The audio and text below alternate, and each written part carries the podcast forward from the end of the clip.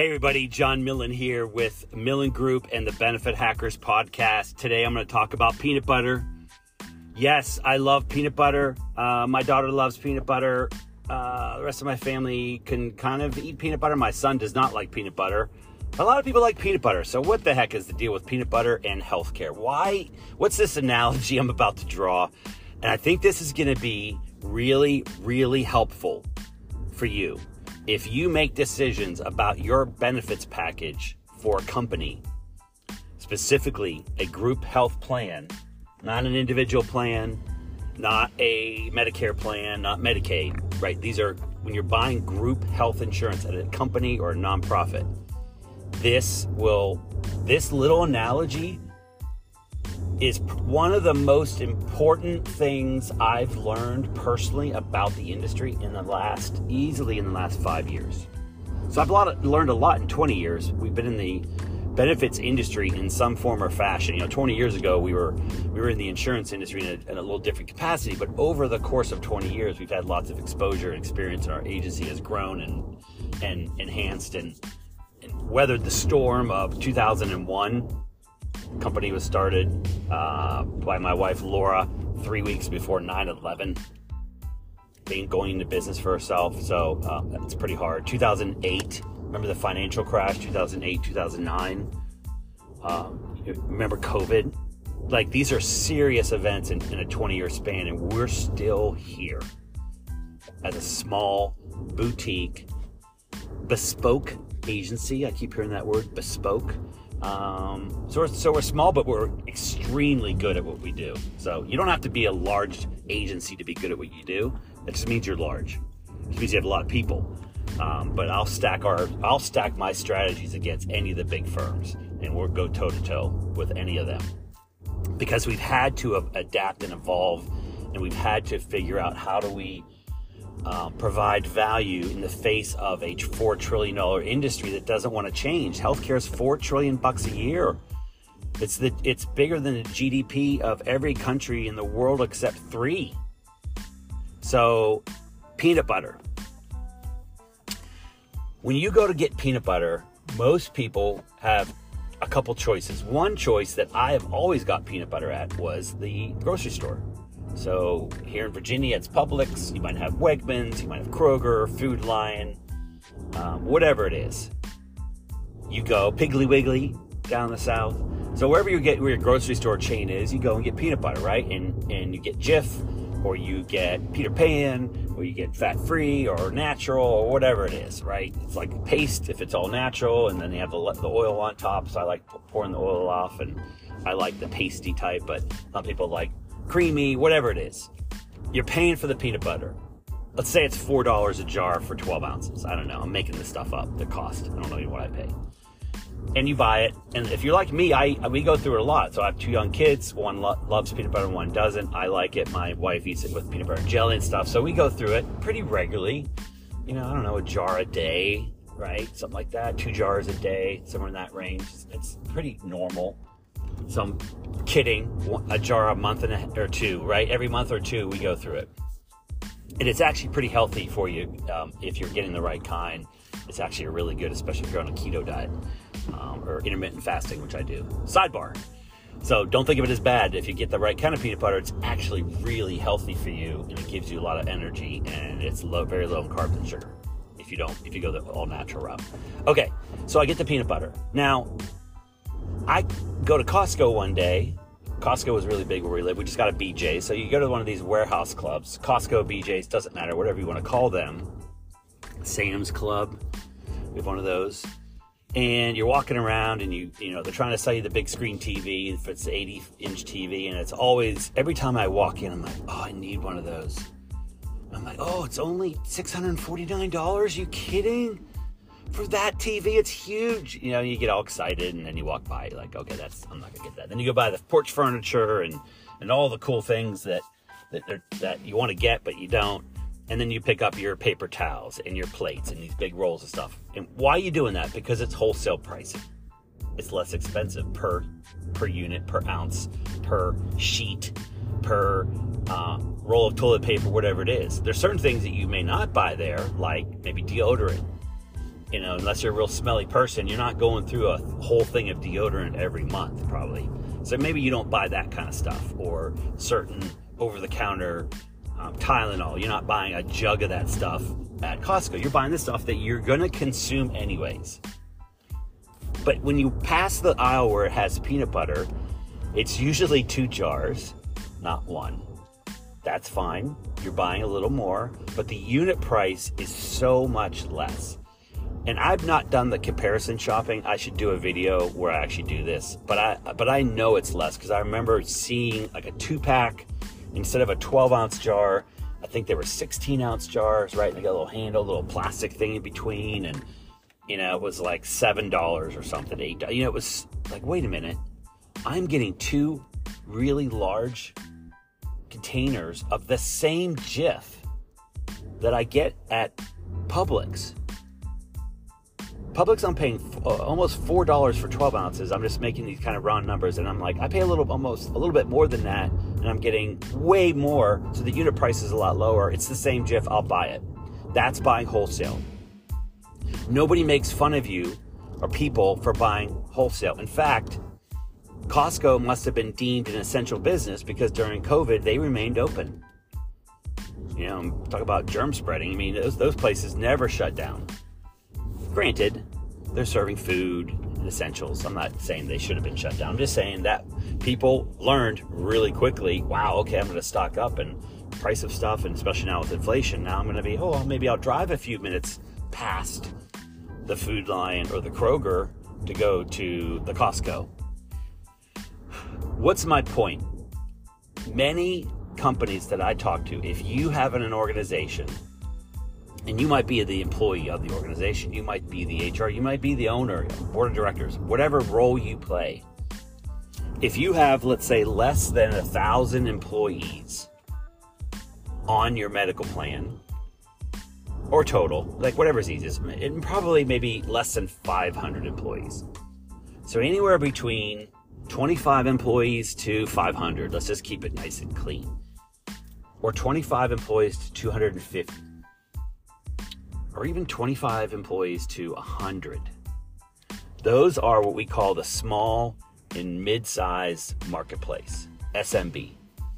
That is ninety over ninety-five percent of the employees work in companies that have less than two hundred fifty or five hundred employees. Most employees work in those smaller firms. The big ones that you hear about are the large employers, right? Kroger is a big one, Google. Um, you know, these companies have thousands of employees or more, tens of thousands, hundreds of thousands, Amazon. That is the large group. That's not what I'm talking about here because they have already been buying wholesale. They don't buy retail. But you go to do your little research every year because your healthcare plan's coming up and you get, you know, two months notice because the renewal doesn't come out until sixty days or forty-five days. You don't get it from your broker until like the last minute. And you scramble waiting for the surprise that is an, an increase in cost and a reduction in coverage. And you go through the dance, the kabuki dance, as my friend Craig Lack says, every year, every year, every year, every year, every year. Doesn't change, doesn't change. Oh, one year we get a one percent increase. Oh, hallelujah. Next year, it goes up forty percent, twenty percent. It's all over the place. On average, it's going up twelve percent a year over the last twenty years. On average, according to Kaiser, K F F dot org, look it up. twelve point six percent on average annualized increase for healthcare costs for small, mid-sized employers. And even large employers are seeing it, but they're not seeing it as much because why? They're buying wholesale. So here is the thing that I want to convey that is really important if you're involved in the decision-making process of buying group health benefits. You could be the H R specialist and you're at the table with the company and you're talking about this stuff. If you if you're involved in the decision, you could be the office manager and you're involved in the decision. You're like, I'm not the C F O, I'm not the owner. You have a, quote, fiduciary, unquote, duty to make sure you're making the right decision. Many people miss this point. Not only do you want to make the right decision because you're a good person, not only do you want to make the good decision because you probably live with your decisions, because you have the plan, you care about people, right?